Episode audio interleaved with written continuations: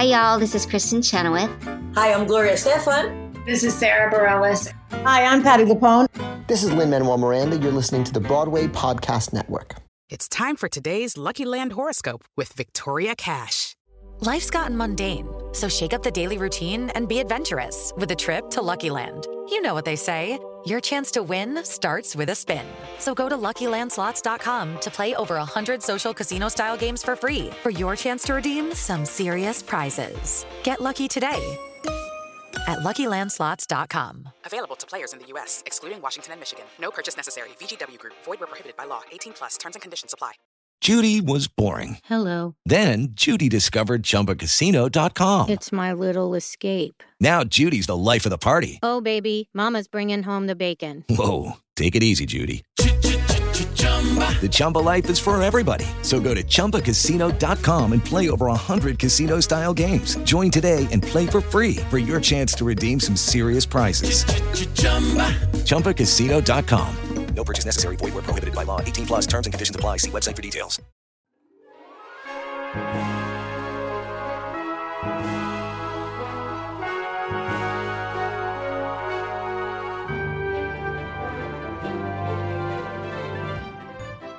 Welcome to E-Ticket to Broadway, where Broadway meets Main Street. Here's your host, my pal, David Alpert. Hello and thanks for joining me for this episode of E-Ticket to Broadway, the podcast where we ask the stars of Broadway the tough questions, like, do you prefer Sleeping Beauty in blue or pink? All of our wonderful E-Ticket guests share some incredible photos from their trips to the parks, so be sure you're following E-Ticket to Broadway on Instagram to see these wonderful scrapbooks. And while you're there, you can join in on the interactive games we have during the week. You can also visit www.eticketpodcast.com where you can shop the magic. That's right, some really wonderful E-Ticket to Broadway merchandise is available for you to enjoy. I personally have purchased 4 shirts already. Highly recommend. Now, I adore this episode's guest. She has been seen on Broadway in Title of Show, The Little Mermaid, The Addams Family, The Full Monty, and Something Rotten, and starred in the Disney Channel original musical Freaky Friday. Grab your corn dogs and lightsabers and get ready for the one and only Heidi Blickenstaff.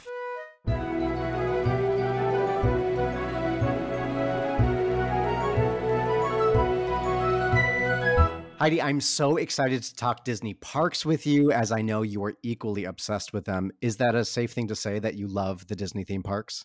That is the safest thing to say ever, David. I would agree. Yes, we love them. We love them so much. So let's talk about it. Do you remember the first time you ever went to a Disney theme park?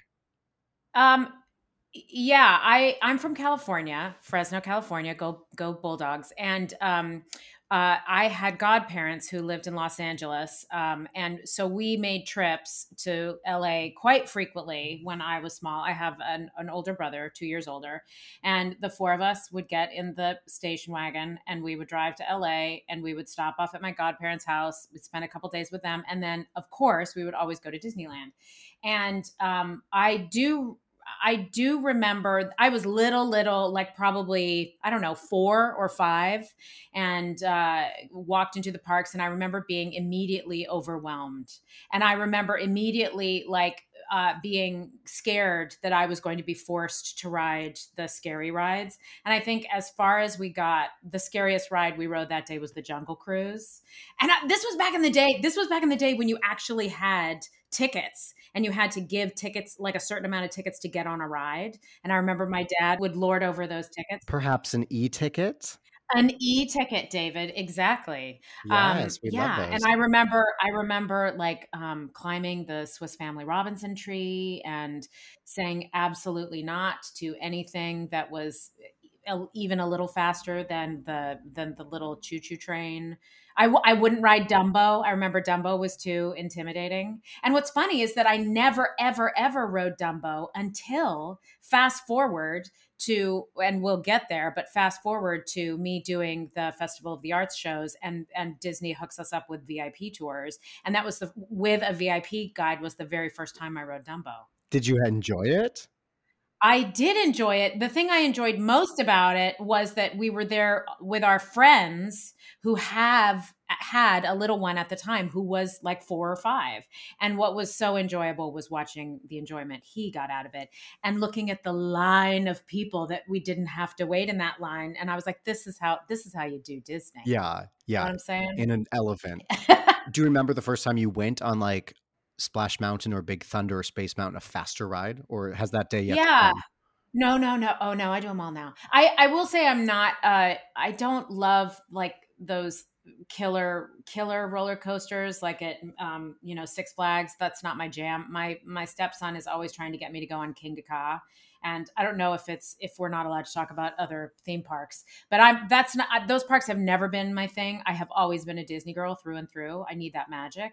But I remember the parks before Big Thunder came into them. And when Big Thunder finally came in, I remember it was like, oh my gosh, are we going to ride Big Thunder? And I don't think I had graduated to Space Mountain yet, even at that point. And then there was a particular trip where I did Space Mountain and Big Thunder. And I was a big girl then. I was probably like, I don't know, 9 or 10. Wow. It took me a minute. I'm with you. I remember my first time on those big ones. It was a monumental moment in my childhood. Yeah, there's something about, I don't know if you like that feeling, that near-death feeling that so many people like when they go down. I hate it. It's not my thing. Do you like it?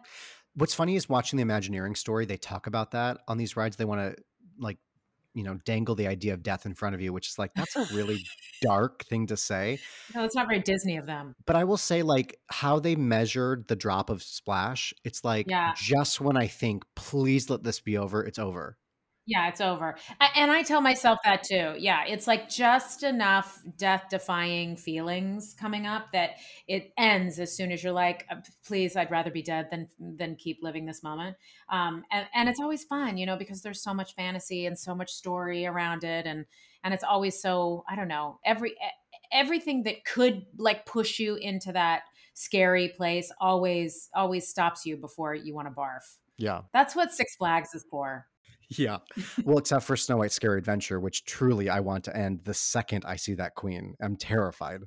I only just rode that ride for the first time, I think 3 years ago when Gavin Lee and I did Festival of the Arts for the first time, because those lines are always so long and we had a VIP guide and that's how you do it. I mean, first of all, I want to go on the record for saying having a VIP guide is, of course, awesome. And I'm also incredibly aware of what an unusual gift it is. And it's one of the things I love so much about working for Disney is that when we do that job at EPCOT, they take such crazy good care of us. And we just feel like Disney rock stars. But I always feel incredibly guilty cutting the line. And you don't want to make eye contact with anyone because everybody's looking at you going like, why are they cutting the line? What's going on? Why? How do I get in their party? But I just tried not making eye contact and getting on the ride. So I rode that ride for the first time 3 years ago. And it was quite enjoyable. I liked it very, very much. Well, you find that one scary? You went on the Seven Dwarfs Mine Train. Oh, and what am I thinking? What are you talking about? So the dark ride Snow White, which used to be in Florida, they got rid of it. But at California, and of course now in California, they're redoing it to make it less scary. But it's like the dark ride version where, every other scene is the witch trying to get into your ride vehicle to like strangle you. Gross. I know. I think even though Disneyland is definitely my park for sure. Like I think it is your park too. I just raised the roof. Yes, I did. Yes, because I grew up in that park in particular. I don't know California Adventure like I know Disneyland, but because the lines were always so long, there were certain rides we never ever rode, including I think that one. And so I don't, and maybe I was also so little that my parents were like, she's going to like pee her pants if we take her to that ride. If you were afraid of anything as a kid, they would have been like, I mean, it's literally scary is in the name. So wait, they're keeping that ride, but they're making it less scary. That's what's happening? They've just announced recently, which I feel strongly about because Snow White, unlike the other princess movies, the princess is not the engine of the movie. It's the queen's movie. The Snow White reacts to stuff. So if you take away that perspective, I'm not sure if it works, but what do I know? Right. I'm just a podcast host. No, but you know what? I think that those rides being scary are important for a kid's development. Not to like dive too deep into child psychology, but you know, when you're someone that visits Disneyland or Disney World on the regular and you're growing up, it's like, okay, well, this time I'm not going to do Space Mountain, but next time I'm really going to try to be a brave girl and do Space Mountain. And I remember I would set these like courage goals for myself. So I'm a fan of kids wanting to achieve something. So don't make it too not scary. Make it just scary enough. One of my favorite things when I worked on the Autopia was when a kid had finally made it to drive their own car and the excitement and the joy. Yeah. And yes, there were days where I'd say like, you know, you're not quite tall enough. And I said, but try again. And yeah, that ride was never as much fun as I wanted it to be. I would agree with you. Yeah. And I'm sure working that ride was probably not as much fun. I don't know. I don't want to talk smack about your job, but no. I remember waiting forever. That was one that we were like, no, we'll wait in that line and we are going to get into one of those cars. And it was never that fun. It's very popular. When I was hired, it was like attractions. I was like, oh, Indiana Jones, I hope. And there was like Tomorrowland. I was like, great. I hope Star Tours or Space Mountain. And you're on the Autopia. And I was like, okay. Awesome. Great. Let's do this. You're going to need a lot of, sunscreen. That is right. Yeah.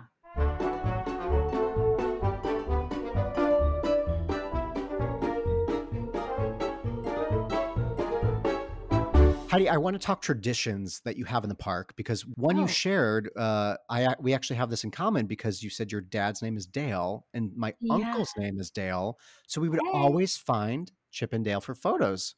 How about that? Did you remember when you learned how to tell them apart? I feel like I always knew because Chip has got Dale has the funky teeth, right? Oh, I always learned that Chip has the chocolate chip nose. Oh, that's how I remember it. Look, we're learning together. I don't.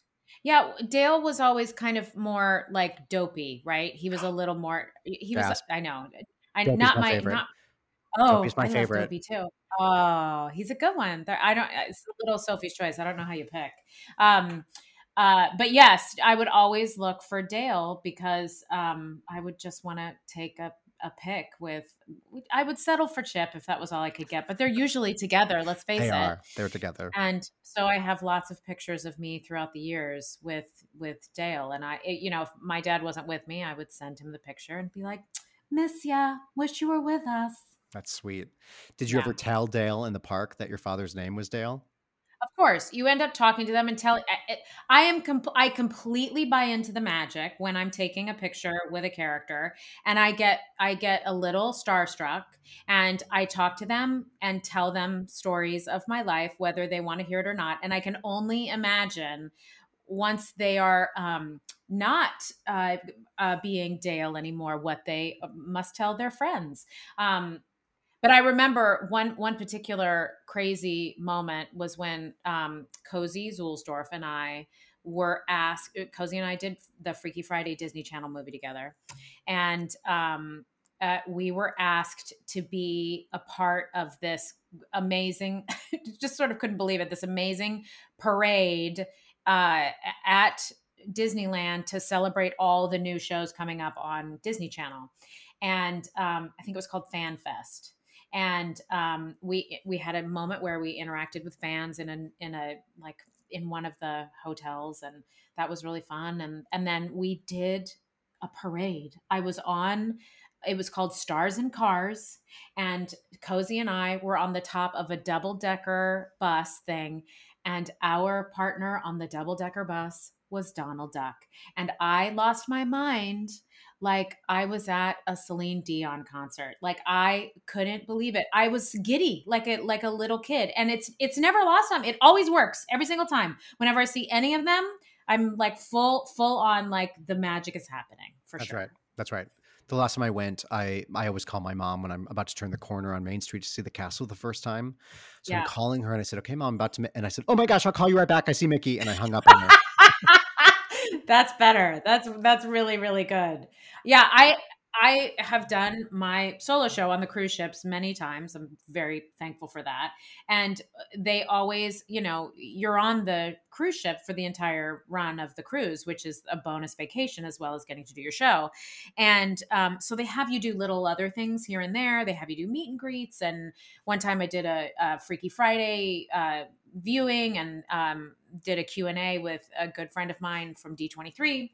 Anyway, but they always have you take pictures with Mickey, and it's the same thing. And they have you take the picture by the big stack, you know, up on the Mickey Lido deck or wherever it is. And it's always so, why is it so magical? Why does that exist for us?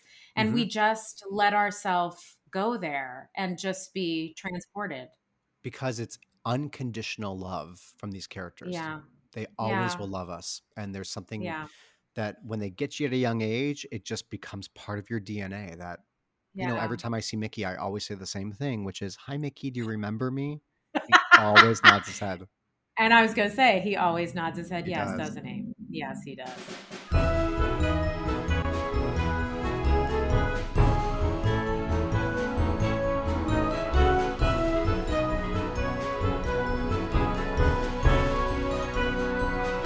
Do you have other fun stories of meeting characters? I actually do.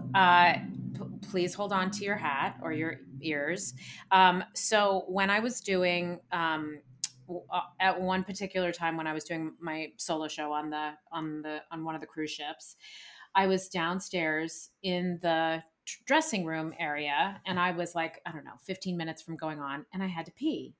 And so I, you know, when you're downstairs in the bowels of that, you know, backstage area, it's very easy. It's like a labyrinth. It's very easy to get lost.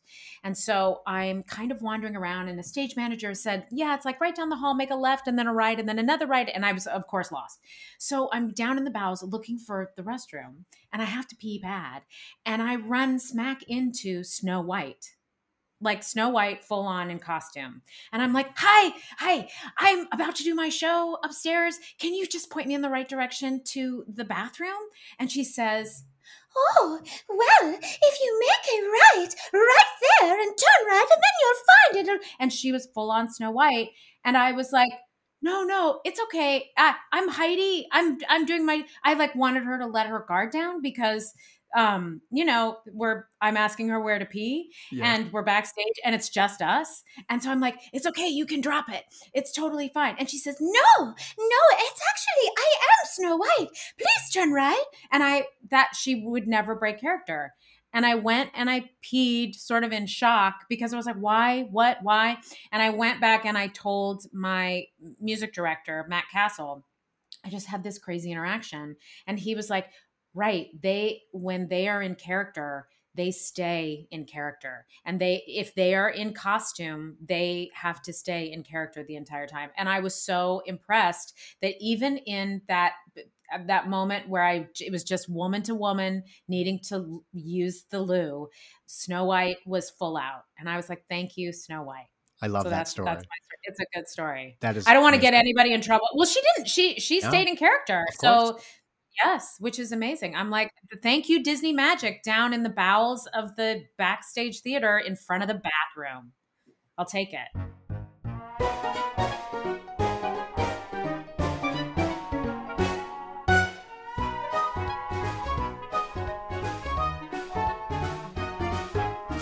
Heidi, let's talk about Star Wars. You shared that you grew up in the movies. Oh, yes. And you shared with me some sweet, sweet photos of meeting the characters, including a very tender one with your brother and Chewbacca. Yeah. What was it like, you know, meeting these characters in the parks? Yeah, it's surreal for sure. My brother and I are children of the 70s, and I can say without exaggeration that we watched those movies in the theater. I mean, over and over and over again. We were latchkey kids, and I remember my parents didn't get home until, you know, I don't know, 5 or 6 or whatever. And my brother Matt and I, we would take our $4 and go to Festival Cinemas, and we would watch whatever Star Wars movie was playing over and over. Our parents would often pick us up at Festival Cinemas when they knew the movie was ending. And it was just like this, I don't know, it was like it was a safety net. It was fantasy. And more importantly, my brother and I kind of like were like cats and dogs and didn't really get along unless we were doing something involving Star Wars. So, and of course now we're adults and we love each other and it's all good. He's in California and I'm in New York, so we don't see each other as often as we would like, but, we had this opportunity for him to come when I was doing Festival of the Arts with Gav. My brother and his 2 kids came, and they're teenagers. They came and we did the VIP tour and all of it, and experiencing all of those characters with my brother. I sent you one picture of my brother and I meeting Chewbacca, but there are like 20 of them. And it looks almost like animation, and like how I'm laughing and blushing and how my brother is talking to Chewbacca like he's a real friend. You know, I think that's part of it, is that these characters, they feel so real. They feel, you know, it's not... It does feel so real, but it connects you to your childhood in a way that is so pure.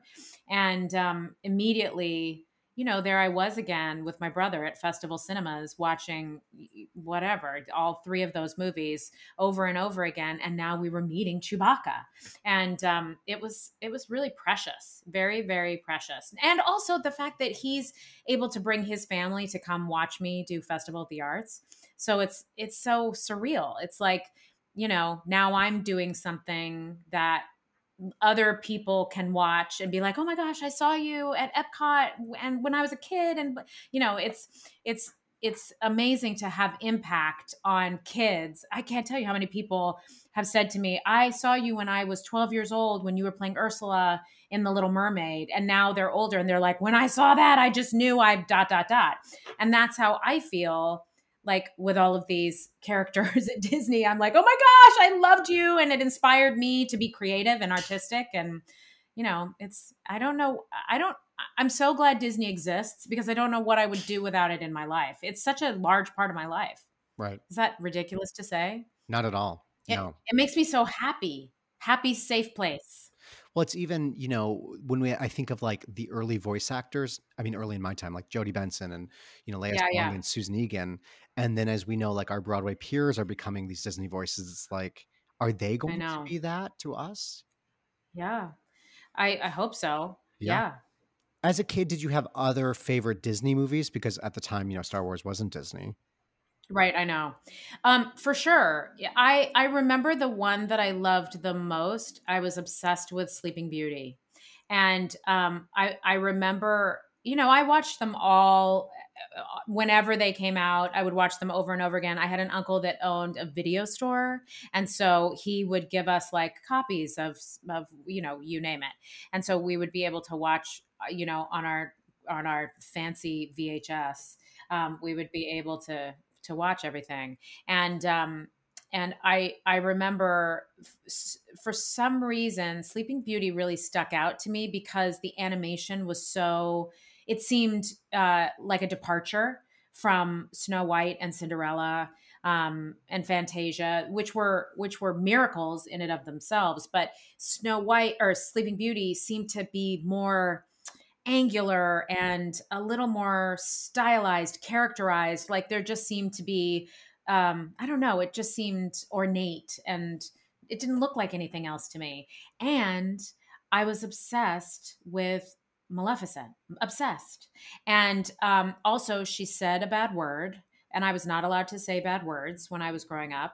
And she says, when she's turning into the dragon, she says hell. She says, like, let the powers of hell. Ooh, I just kicked my mic because Maleficent is scaring me. And I remember I was like, oh my gosh, a Disney character cursed. I couldn't believe it. And my grandmother took me to see that movie in the theater for the first time. And she was very religious. And I was like, oh my God, I can't believe my grandma took me to an animated movie where the witch character cusses. This is awesome. Yeah. And it was a little bit scary, but not too scary. Anyway, that was always my favorite. I loved the Kings. Like, it felt very like the comedy, all of the stuff that they did. I'm sure that appealed to the young little comedian in me. You know, that was always a favorite. Still is. Do you prefer her in blue or pink? That's a tough one. I think I'm such a tomboy. I think I'll always pick blue. I mean, she really can pull off anything. We all know that. She can. But I think if I had to pick, I guess I would pick blue, even though that's kind of Cinderella's color. Well, that's why she was pink in the parks. Yeah, I'm with you on blue. Yes. Yeah. You love Maleficent. You love Sleeping Beauty. Do you have a favorite Disney character? I don't know. I do love them all so much. I think I'm kind of fickle because whatever is the latest thing, I sort of get obsessed with. We just watched Soul, and that was just, I will say I did not love Soul as much as I loved Inside Out. And I feel like they're of the same lane. Mm-hmm. And for me, Inside Out made me ugly cry. I mean, like, it all came up for me in Inside Out, and we don't need to talk about it right now, but it was intense. And I know people have had that same reaction to Soul. And even though I didn't have that reaction, I loved that protagonist character. I loved it for a million different reasons. But I think one of the reasons why I loved him so much was because he doesn't really look like a normal Disney protagonist. He just looks like a guy, and I don't know, it was just so thoughtful. And I really it was very meaningful to me that they spun a story around this regular guy who's older and I don't know. I just thought it was really, really great. I'm trying to think if there's anything that like sticks out to me. I was never one of those, because I was such a tomboy, I was never one of those girls that was like, I want to be Cinderella, I want to be Snow White. I think I was always drawn to villains, always. Okay. And, you know, it sounds like I'm, you know, pushing it, but I really did love Ursula a lot. Yeah sure. She's quite something, isn't she? Because not only is she the greatest villain, but she's hilarious. I want you to know that later on, I'm going to ask you a question that's already been scripted, and I'm very curious. Oh. Speaking of all these Disney characters, of course, everyone listening loved you in Freaky Friday. If you could switch places with any Disney character for a day, which one would you choose? Oh, that's good. Oh, gosh. I think maybe... first of all, you could pick any of them. It's like, just, you'd have the greatest day ever. Just name it. But like, how about Pocahontas? I'll pick Pocahontas. You like her too? Well, no, I was thinking about that photo of you chasing Miko in the park. Yes. And I guess it was like that tracks. Yeah, totally. I will say I am a sucker for the sidekicks. 1,000%. Like hardcore. And they make me laugh out loud. I always feel like they're the best drawn. Their character arcs are delicious. But yes, I was obsessed. Okay, I changed my answer to Miko. That whole scene. Is it Percy? Is the dog's name Percy? Percy is the dog, yeah. Oh my God, points for me. Okay, so that scene where Percy's in the bubble bath and Miko is eating all the cherries and like, you think he can't stuff any more in his mouth, and then he pops one more in his mouth. I love a delicious sidekick, so I picked Miko.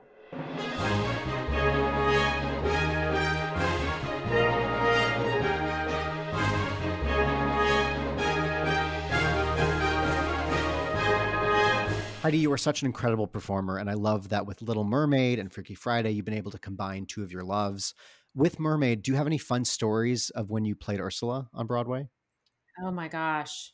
Well, I will say that costume was bananas. And once you get in the costume, you can't be alone ever. And you also can't really sit. And so you either have an entourage of people whose job it is to take care of the costume, not really you, you're in charge right. of you. Yeah. Everyone else needs to take care of the costume and the tentacles and the wig, because you are like a float at Disneyland. I mean, it's yes. enormous. And so that was always bananas, getting rigged in, because you know, you get all painted and you get the wig on and you get the, you know, a certain amount of like body suit on. And then you put the fat hips, you put the fat suit on, and then you shimmy into this dress. And then once you're backstage, you have this saddle, like this plastic saddle on your back that's rigged into the fat suit. And that's where they click in the tentacles. And the tentacles, there were three different sets. And one was sort of funny and looked like a bouncy tutu for I Want the Good Times Back. One looked like a crazy spider web that you could kick over your head and like make it swoosh around for Poor Unfortunate Souls. And then the very end for the curtain call, it was like a diva train, like from Pose. It was like Princess Diana train that looked like all the tentacles were flowing black behind you, but it was much longer and dramatic, and you could whip it around. And anyway, I had never played a character like that before.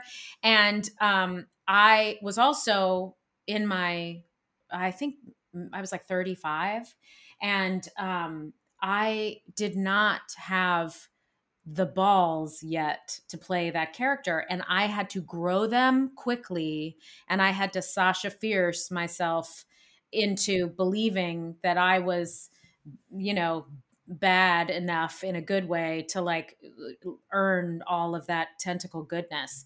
And I remember the very first night I replaced Sherry Renee Scott, and the very first night I went out, I remember I've never been more terrified in my life ever.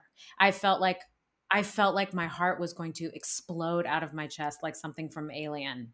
And I literally was like, if I could wish myself anywhere else, I remember like, please get me out of here. Please. How am I here? It felt like a nightmare, because not only was I about to take on this crazy part, but I knew that the audience expectation was everybody loves her so much, and I was like, I'm gonna let them down. And anyway, the spotlight hit me, and those tentacles were like dangling around me, and I grabbed one and I grabbed the other, and I was just like, we're gonna fake it until we make it. And it was like I learned so much. Like it was like I grew as an actor exponentially.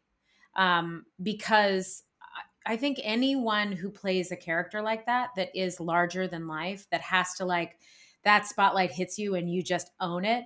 That is not who I am as a human being. I'm a little shyer, a little more introverted. I know you may not believe me, but truly, like I'm one of those performers that is, you know, I'm a little more private, a little more, just not so ostentatious. And she is all that in a bag of chips.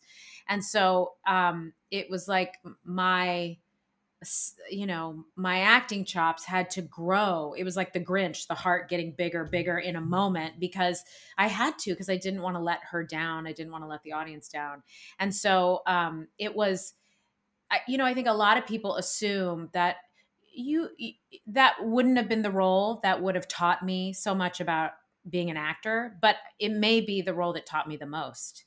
And also how to get over my fear and to like be scared, but do it anyway. And so I know that's not a great answer to your question, but it was an exceptional learning experience. And by the end of it, I didn't want to let go. And I take her with me now everywhere I go, because she made me so brave. I want to point out that Disney, whether it's Space Mountain or Ursula, has gotten you over your fear. See, Disney, I know, has done that for you. You're not joking. I think that is a real thing. That that is absolutely true. I love that. Yeah. Heidi, I love seeing in your Disney scrapbook a lot of your Broadway pals, like the Title of Showboys and Julia Murney, Gavin Lee, all E-Ticket guests. Why do you think there's such an overlap of loving and doing theater and loving the Disney parks? Well, I mean, so many reasons. I think that one of the magnets automatically is the music. I think that, you know, so many of the movies that we all grew up with, because the music just gets in there and tattoos on your brain. And for those of us that are these little musical theater weirdos, in a lot of ways, it's the first time we associate music and story and character. And, you know, I'm sure that I was singing, you know, Someday My Prince Will Come long before I was singing anything from Jesus Christ Superstar. So it's like it's my first musings of loving a musical. But I think too, there is a fantasy part of it that I know a lot of actors long for in their lives, a part of us that longs to transform, that wants to live in not a real world, a world that is, you know, just something else. And Disney definitely provides that for us. It's so many of us are into it. It's like, you know, you grew up loving, you know, for me, it was the record players of these musicals. Then you see it on Broadway and it's real. And just like I watched the VHSs and the cassettes, you go to Disneyland and it's real. There's such a clear journey for all of us. Well, and isn't that so much like when we see the characters and it feels so real? It's I don't know. There definitely is something magical. And in the jobs that we do being on Broadway, I know that, you know, it sounds gross for me to say, but I know that people look at us like that. They listen to us on cast albums, and then they see us in person, and it's a little bit like, oh my gosh, you exist. And I know that's how I feel when I'm at Disney World or Disneyland, and I'm like, oh my gosh, there's Miko. I'm going to chase him down, whether he is available to say hello to me or not. Hey, Miko, stop. Next time, bring him some grapes. Yes, exactly. Cherries. Yes. Oh, cherries, excuse me. Cherries, that's okay. It's okay. Oh, Philly, we'll be right back. Oh, what's the big idea with these commercials? Oh, if this were my show. Life's better with American Family Insurance, because our home policies help protect your dreams and come with peace of mind. Save up to 25% by bundling home, auto, and life. American Family Insurance. Get a quote, find an agent at amfam.com. Products not available in every state. Discounts may not apply to all coverages on an auto or home policy. Discounts do not apply to life insurance policies. Visit amfam.com to learn how discounts may apply to you. American Family Mutual Insurance Company, S.I. and its operating companies, American Family Life Insurance Company, 6000 American Parkway, Madison, Wisconsin. Hey guys, it is Ryan. I'm not sure if you know this about me, but I'm a bit of a fun fanatic when I can. I like to work, but I like fun too. It's a thing. And now the truth is out there. I can tell you about my favorite place to have fun. Chumba Casino. They have hundreds of social casino style games to choose from, with new games released each week. You can play for free anytime, anywhere. And each day brings a new chance to collect daily bonuses. So join me in the fun. Sign up now at Chumbacasino.com. No purchase necessary. VGW. Void where prohibited by law. See terms and conditions. 18+. It's time for Fast Pass Answers. It's everyone's favorite. This is Fast Pass Answers. I'm going to put 30 seconds on the clock after I ask the first question. And you just want to answer as many as you can in 30 seconds. Are you ready? Okay. Yes. Heidi Blickenstaff, what is your favorite snack in the parks? The corn dog. Name any Disney princess. Ariel. Favorite country in EPCOT. Japan. Name a song from The Little Mermaid. Part of Your World. Favorite Disney villain. Ursula, duh. Name another cast member from Something Rotten.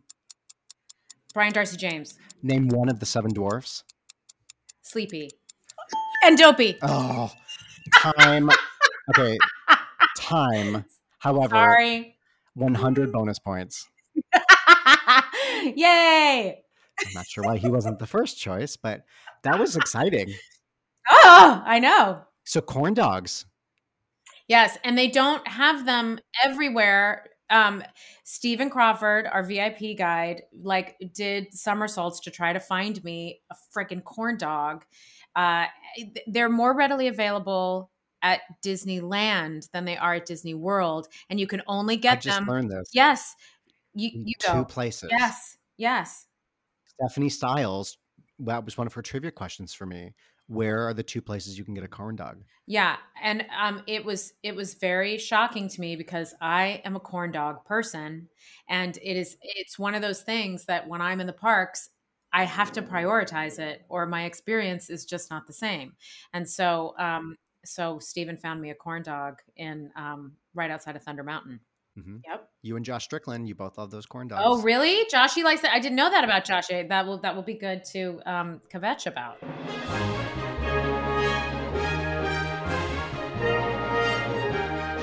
Put on your thinking ears. It's trivia time. Oh, boy. Heidi, I know you're a fan of Galaxy's Edge, yes. So your trivia question is based on that land and the Disney parks. Uh-oh. As you walk through the land, you'll hear an incredible soundtrack, including all new themes from Oscar-winning composer John Williams. Mm-hmm. Additionally, the galactic playlist you hear in Olga's Cantina features musicians and composers from all around the world who were commissioned by Walt Disney Imagineering to craft original music for the new land. Inside the cantina, there's a familiar face from another Star Wars-inspired Disney attraction. From what ride does this DJ come from?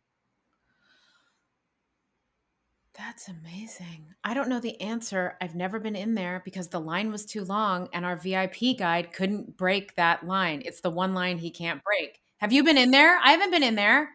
I have not. Same. Couldn't get in. Can't get the blue milk. I mean, you can get the blue milk outside there, but I bet you could get it inside there too. I don't know the answer to this question and I'm filled with shame. It's okay. The Star Wars-inspired Disney attraction is Star Tours. Oh. So Captain Rex from Star Tours is now DJ Rex. That's he was formerly awesome. The Star Speeder 3000 pilot, and he's now the droid in charge of music at the local watering hole. I love that he was able to transition careers. He was. You know, yes. Star Tours is one of those rides for me, and we can talk about it. That ride activates my barf feelings. And I am not, that ride is not my friend. Are you good with that ride? I'm great with Star Tours. I'm terrible with Tower of Terror. Oh. Can't do it anymore. Oh, really? Because of a nausea reflex or it's too scary? I used to think I was screaming for fun. And then the last one was like, no, I'm actually just screaming. It's the anxiety of not knowing when the drops are. No, that's what I'm saying. I am not into that. I might die feeling. I'm not into it. Yeah. And my stepson has been trying to get me on that ride. And I'm like, I did ride it when he was much younger. And I was very happy to ride it with him. But now that I've done it, I'm like, I checked it off the list. I got nothing more to prove, but I haven't ride the Guardians of the Galaxy version. Right. And so that's when I went back on it. Oh, good. And you were still dying. Yeah, because I retired Tower of Terror and then there was the overlay. I was like, okay, I need to see what they did. Yes. Maybe.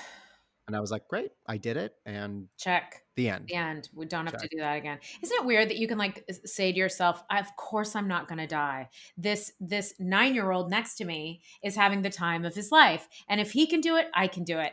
And yet you're like, I get off of it and I'm like, that's it. Never again. I'm all set. I didn't like it. Don't make me do it again. I don't want to talk about it. Don't push me into it. I get upset. But I do like the gift shop that I wait in for everyone. That's the answer. There it is.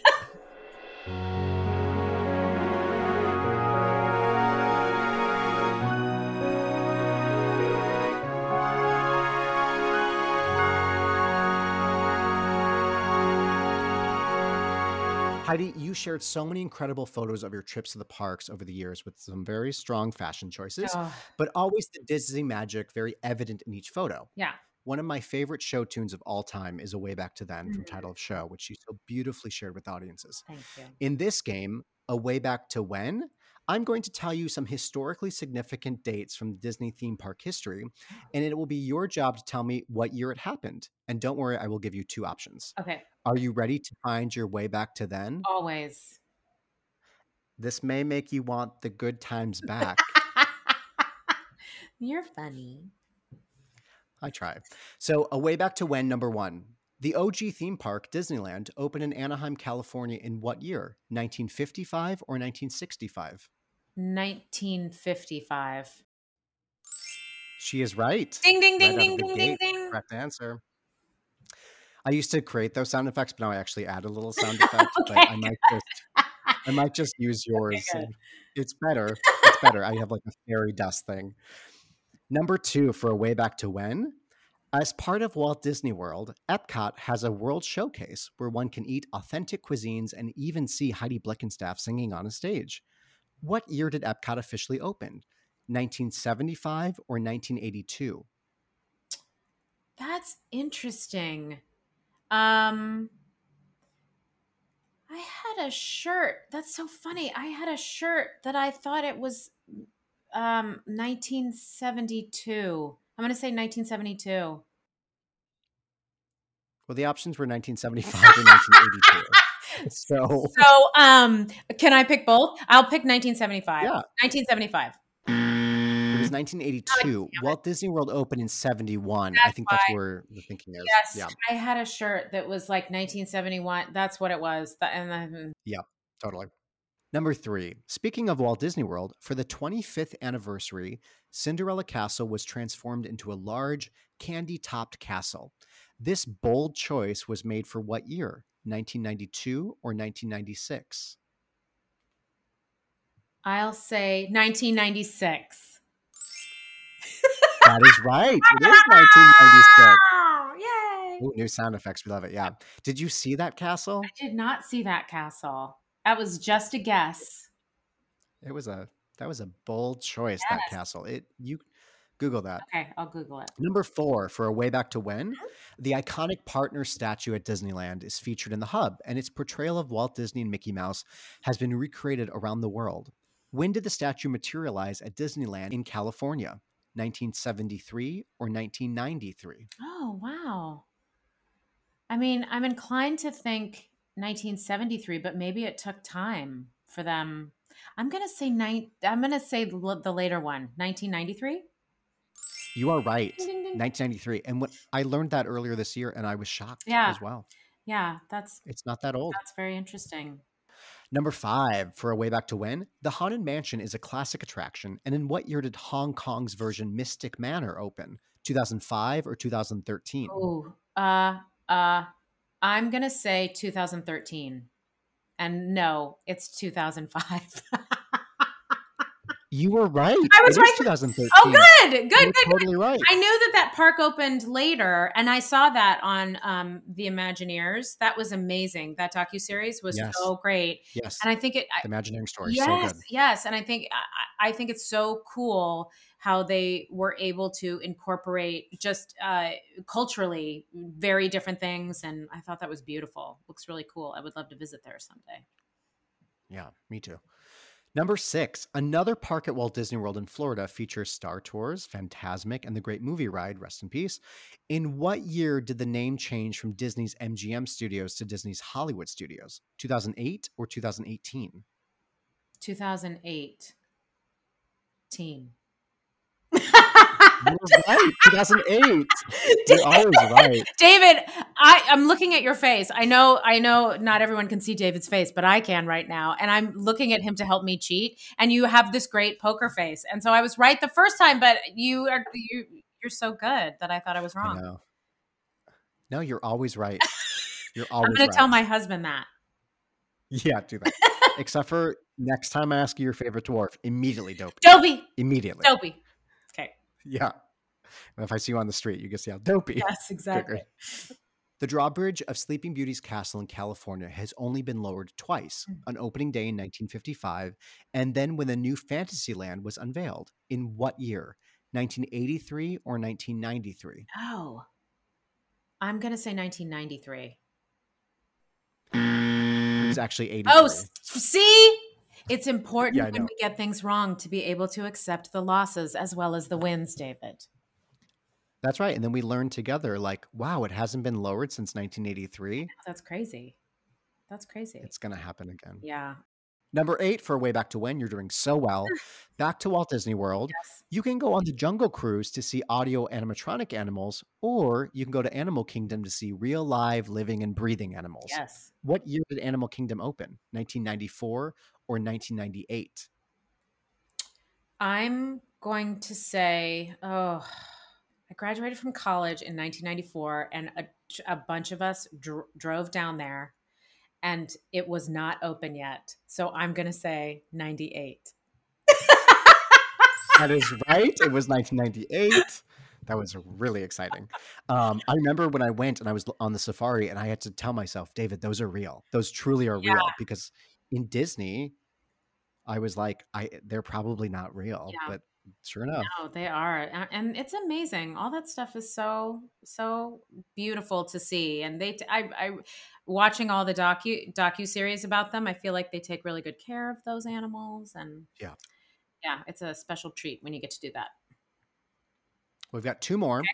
Number 9, Belle and the Beast were thrilled to have their own Disney park open in their home country of France. Mm. What year did Euro Disney open, now called Disneyland Paris, of course? Mm-hmm. 1992 or 2000? Oh. I'm guessing, but I'm going to say, I feel like I was in college, 92. You're right, 1992. Great. I went shortly thereafter, and it's beautiful. Yeah. Have you been to any international park yet? I have only been to, is it Disney Sea in Japan? In Tokyo, yeah. Tokyo. You're right, Tokyo Disney Sea. Yeah, we went on, I'm sure it was the hottest day of the year, and I think we rode 2 things because there were so many people. But it was fascinating to see. That was a beautiful park. I was there on a tour of the Full Monty, and like 6 of us went, and we had a really interesting day. And I don't think they had corn dogs. You're right. Okay. Why would they? Why would they? Yeah, why would they? It's okay, but I missed it. Yeah. Okay, our final one for A Way Back to When. See it in your mind, and you will find in your imagination the thrilling nighttime spectacular that is Fantasmic. Mm. In what year did the Rivers of America in Disneyland come to life with My Very Favorite Show? 1985 or 1992? 92. It is 92. That was quick. I was pretty sure about that. That felt right. Big year for Disney. Yeah. Euro Disneyland opened. Disneyland Paris opened. I started second grade. It's very exciting. I was a sophomore in college. Oh, David, I keep outing how old we're still young at heart. That's right. I didn't say anything. Well, congratulations. You have done so well on A Way Back to When. I hope you enjoyed learning about Disney history, and thank you for playing. Now let's hear from some of you.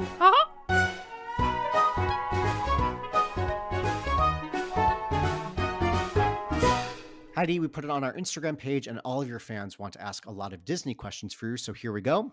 Vessa would like to know if you had any favorite moments in The Little Mermaid. Vessa, I had so many. Before I played Ursula, I took over for Cher Renee Scott eventually. But before I played Ursula, I played Carlotta. And I also I played Carlotta in the second act. And in the first act, I was lots of different things, including I got to be in Under the Sea as a lionfish. You can Google that. And it was always my dream to dance like center stage on Broadway. And I got to do that. The one and only time I've ever gotten to be a big old dancer on Broadway was doing Under the Sea in The Little Mermaid. And I was wearing a turquoise unitard.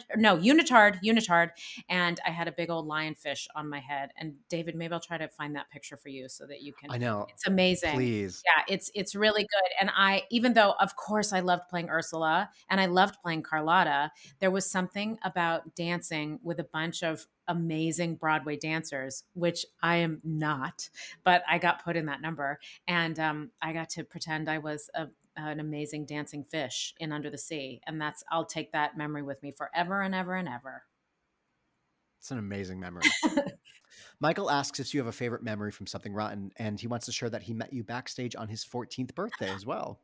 wait a minute, Michael, I know you're not like, you can't answer back right now, but I think I remember meeting you. And it's crazy because you end up meeting so many people when you're doing a Broadway show, but I have a memory of you. I hope that I'm thinking about you right, but I bet that I am. One of my favorite memories from Something Rotten, I would have to say, though, I mean, all of it was so great. That whole thing felt like a dream. Getting to do that amazing show with all of those amazing people. But I would have to say Right Hand Man, singing Right Hand Man every night. I think as a kid, I dreamt about, singing a solo in a spotlight on Broadway. And even though those pesky boys, I had John Cariani and Brian Darcy James on stage with me. I love them. I will take them on stage with me any day of the week. Getting to sing a big, brassy, belty number in a spotlight and there's nothing like it. Every night I would sing those big notes downstage and it would like dawn on me where I was. I was like, you are on Broadway in a spotlight singing a solo in a Broadway show. You're in the original cast. And every night I couldn't believe it. Every night I was like, what? How did I get here? I felt like I was in a time machine and I was transported to that moment every night. And it was never, ever, ever lost on me how special that moment was and how fleeting those moments are, because they don't last forever. It didn't last forever. Hopefully I'll have more moments like that. Maybe not though. And I'll just have to cherish my memories, but I will never, ever forget that. So thank you for reminding me of that. Did you and Kate Reinders ever talk about Disney parks during your time together? We did. I will say that Kate Reinders' commitment to Disney is other level. It's like I pale in comparison, and I love Disney very much, but compared to Kate, I am tragic in my commitment. And, she is so all over it. And now it's so great because she has furthered her Disney relationship and is in a musical now. And I'm so happy for her. But yes, we did share that, though she definitely was far more advanced. Well, you, Michael James Scott, Kate, all E-Ticket to Broadway guests. Nice. We love a cast reunion. Those are all my pals. Megan, who shares that she's a big fan of yours, asks, what is your favorite part of Festival of the Arts? And officially, Molly McDade asks if you have any fun memories or stories from Festival of the Arts. Aw, I love Festival of the Arts so much. Thanks for asking those questions, guys. I will say Festival of the Arts is where like Broadway meets pretending to be a rock star, because it's so ridiculous because all of the fans are so gung-ho and you guys are all right there. Whereas when you're doing a Broadway show, the audience is a little further away. It's not so interactive. You're not playing yourself. And at Festival of the Arts, it's, you guys are right there. You're all singing along. You're all like, hopefully having a great time. And there's so much immediate feedback, and it feels so,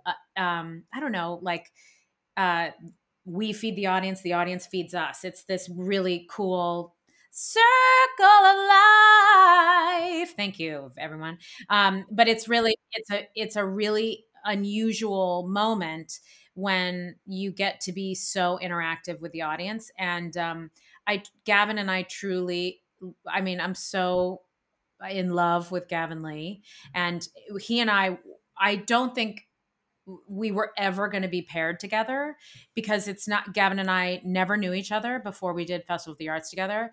Even though I was a fan, I knew exactly who he was, of course, but Gavin and I are kind of different. We're different kinds of artists, and you wouldn't necessarily think, oh, Gavin and Heidi, but something happened in the lineup and Gavin and I ended up being partners, and we are peanut butter and jelly. There was something about that combo that just worked so well, and we get along so well. We're the same age, like everything was great.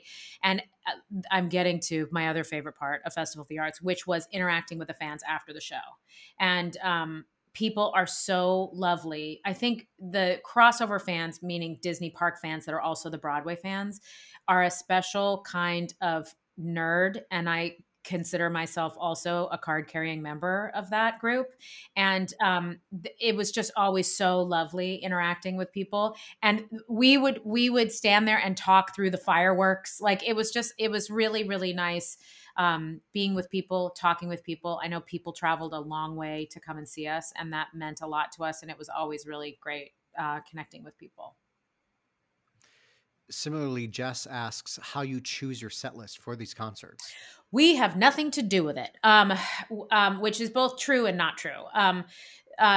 We, you know, the intrepid folks at Disney Theatrical, Disney on Broadway, everybody always takes such great care of us, and they are the ones that ultimately choose the set list. But they also were going to do the material that Disney on Broadway fans or Disney Channel fans might know us for.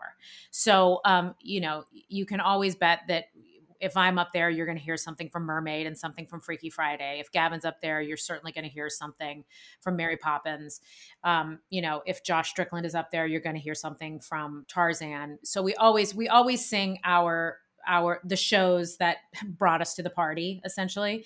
But then the Disney on Broadway, you know, higher ups, the wonderful creative people that make all the important decisions, they're the ones that choose what else we sing. And I remember the first year, Gavin and I sang "Bop to the Top." Is that "Bop Bop Bop Bop to the Top"? The one from High School Musical. Do you know that one, David? I don't. David, how dare you? Sorry. Don't tell Kate. No, I won't. It's from the OG High School Musical. And Gavin and I like peed our pants memorizing the words because, you know, here were two people over 40 singing, you know, "Bop to the Top." And like the lyrics are super fun. I think Sharpay and her brother sing the song at some point. and Gavin and I were just, you know, I think at first we were like, how are we going to sell this? How are people going to buy us singing it? And by the end, I'm pretty sure it was our favorite song to sing. We had so much fun singing it. And the High School Musical fans, of course, they're so devoted and they love that song so much. Anyway, but I always look forward to whatever they're going to pick for us. This past year, I got to sing "If There's a Da Da Da Da Da Da" from Hercules. Da, da, da, da, da, da, da. I Want Sam in Love. Yes, I love that song. It's great song. I'm really great at remembering the lyrics. But Gavin did all the backup girls, and wow, I got to do Meg, and that was super fun to sing. So I was like, thank you for letting us sing from Hercules. Yes. Well, I think we all know the answer, but to confirm for Minnie Mouse Michaela, would you do Festival of the Arts at Disney again? Yes, that is a hearty, fast, absolutely no questions asked. Sign me up. I'll be there in the hottest second ever. Yes, Michaela. Great. Jackie asks, which Disney movie would you take to Broadway and star in? Oh, that's a good one. You know, I love playing a villain. I do enjoy that. Maybe it's what everyone expects, David, and maybe I should not play a villain next time and play like a sweet mom. I don't know. There are so many creative ways to bring so many different shows to Broadway. Do you know what song I would love to sing? And maybe they can. I won't be the star of this show, and I will also be an elephant. So someone's going to have to figure this out, but I'll be the mom in Dumbo, and I'll sing "Baby Mine." Baby Mine, yes. That song is maybe like the biggest heartbreaker song in the whole world ever. I'm telling you, the E-Ticket to Broadway album of these Broadway stars singing Disney songs, you can do "Baby Mine" if you'd like. Baby mine, close your eyes. Baby mine, don't you cry. I'll do that. Beautiful. It's a great song. Everyone, let me know when you've finished wiping the tears away from your eyes. For our last question, which is very similar to what you just kind of said, both Carissa and Sydney would like to know if you could play another Disney villain on Broadway, who would it be? Well, let's see. I mean, There are so many good ones. There's always a Cruella de Vil, which would be delicious. And I don't know how they would do those 101 Dalmatians, but that's for greater minds than mine. So I enjoy a Cruella. I can see like Enchanted coming to Broadway, and I could play Susan Sarandon. What was Susan Sarandon's name? I forgot. But you know who I'm talking about, everybody, you know. Yep. Yeah, I think I'm good with that. I don't know what it is about me, David, but I feel comfortable in a villain's skin. I mean, maybe Maleficent. Maybe Maleficent. That's good. And then I can say hell on Broadway. That's right. That's right. And my grandmother's no longer with us, so, you know, she won't be appalled. But she's the one who took me to that movie in the first place. It's time for some tough choices. Let's play Tweedledee or Tweedledum. Heidi, it's time for Tweedledee or Tweedledum. I'm going to tell you two options. Let me know which one you prefer. Okay. Here's the first one. Tweedledee or Tweedledum. Tower of Terror or Star Tours? Tower of Terror, if I have to. Okay. Yeah, I'll take Star Tours for you. Yeah. We're going to work this out together. They both make me barf, but I'll take Tower of Terror. Okay. Tweedledee or Tweedledum. It's a Small World or Pirates of the Caribbean? Pirates, baby. Pirates, yes. And I will also say Pirates at Disneyland over Pirates at Disney World. Thank you. Here it is. There, you heard it, everyone. Yes. Okay, this one, Tweedledee or Tweedledum, Maleficent or Ursula? Oh, my God. How could you? This is like Sophie's Choice. How dare you? Oh, I could never pick anyone other than my Ursula. So Ursula, but sorry, Maleficent. I feel badly about it. Well, maybe there'll be another Broadway show and I can play her in another Broadway show and then it'll be a tie. That's right. Tweedledee or Tweedledum, Rise of the Resistance or Hugging Mickey in Front of the Castle? Oh, Hugging Mickey? I'm a big sap. And I loved Rise of the Resistance. I really did. That was an amazing ride. But I don't know. I think I'll always take a hug from Mickey over pretty much anything. Good answer. Because Mickey's definitely listening to this. So he's really glad. Oh, it's all true. Final Tweedledee or Tweedledum, Right Hand Man or I'm Your Man?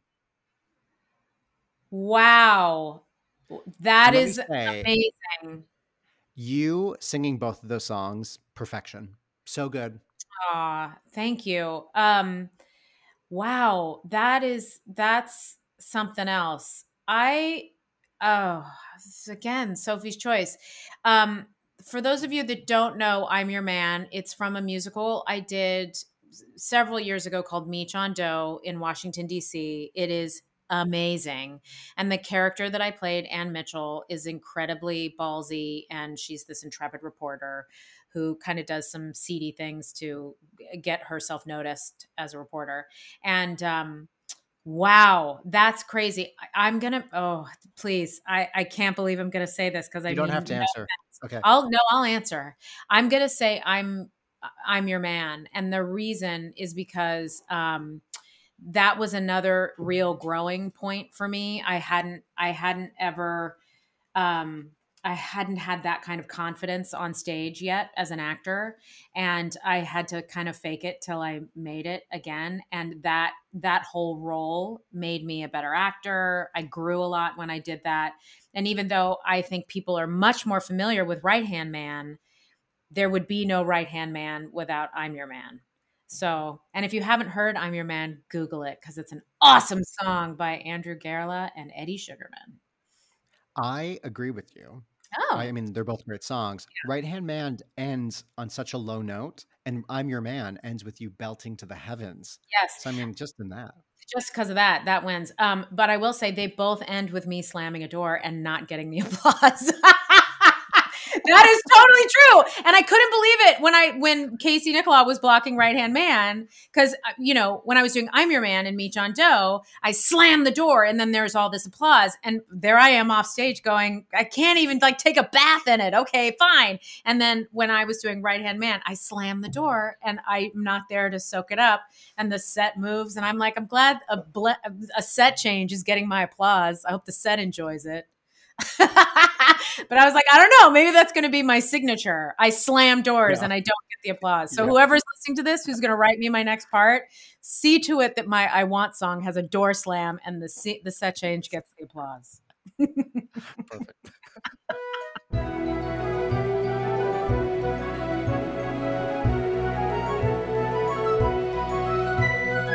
Heidi, what's the first thing you want to do the next time you go to the parks?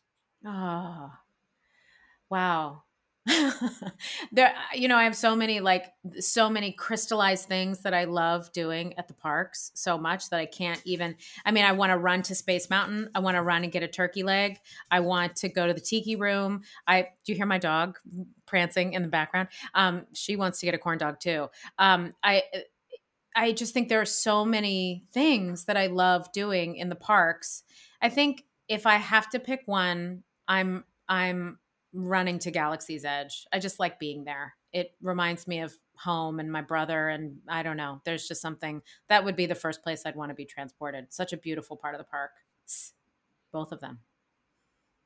Well, Heidi, this has been so lovely. Thank you for joining me and sharing your love of Star Wars and Sleeping Beauty, your experience in Mermaid, Snow White giving you directions on the cruise ship. Thank you so much. I'm so glad you could come on the podcast. Oh, David, it was my pleasure. This was truly such a joy on a very overcast and I think about to snow kind of day in New York City. This was particularly sunny and wonderful.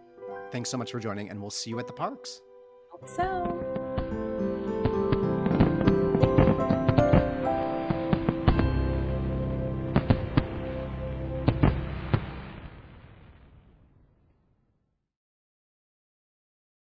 What's the big idea?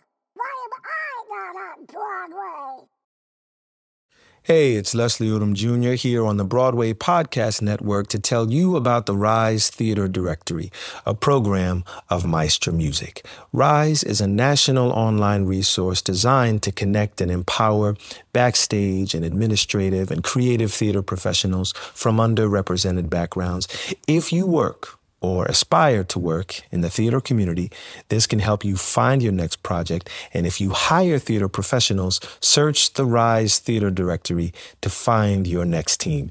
Create your profile now and get more information by visiting risetheater.org. That's theater with an RISETHEATRE.org, because only together we rise.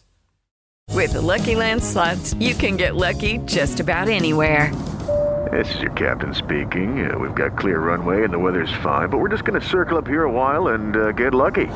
No, nothing like that. It's just these cash prizes add up quick. So I suggest you sit back, keep your tray table upright, and start getting lucky. Play for free at LuckyLandslots.com. Are you feeling lucky? No purchase necessary. Void where prohibited by law. 18+ terms and conditions apply. See website for details.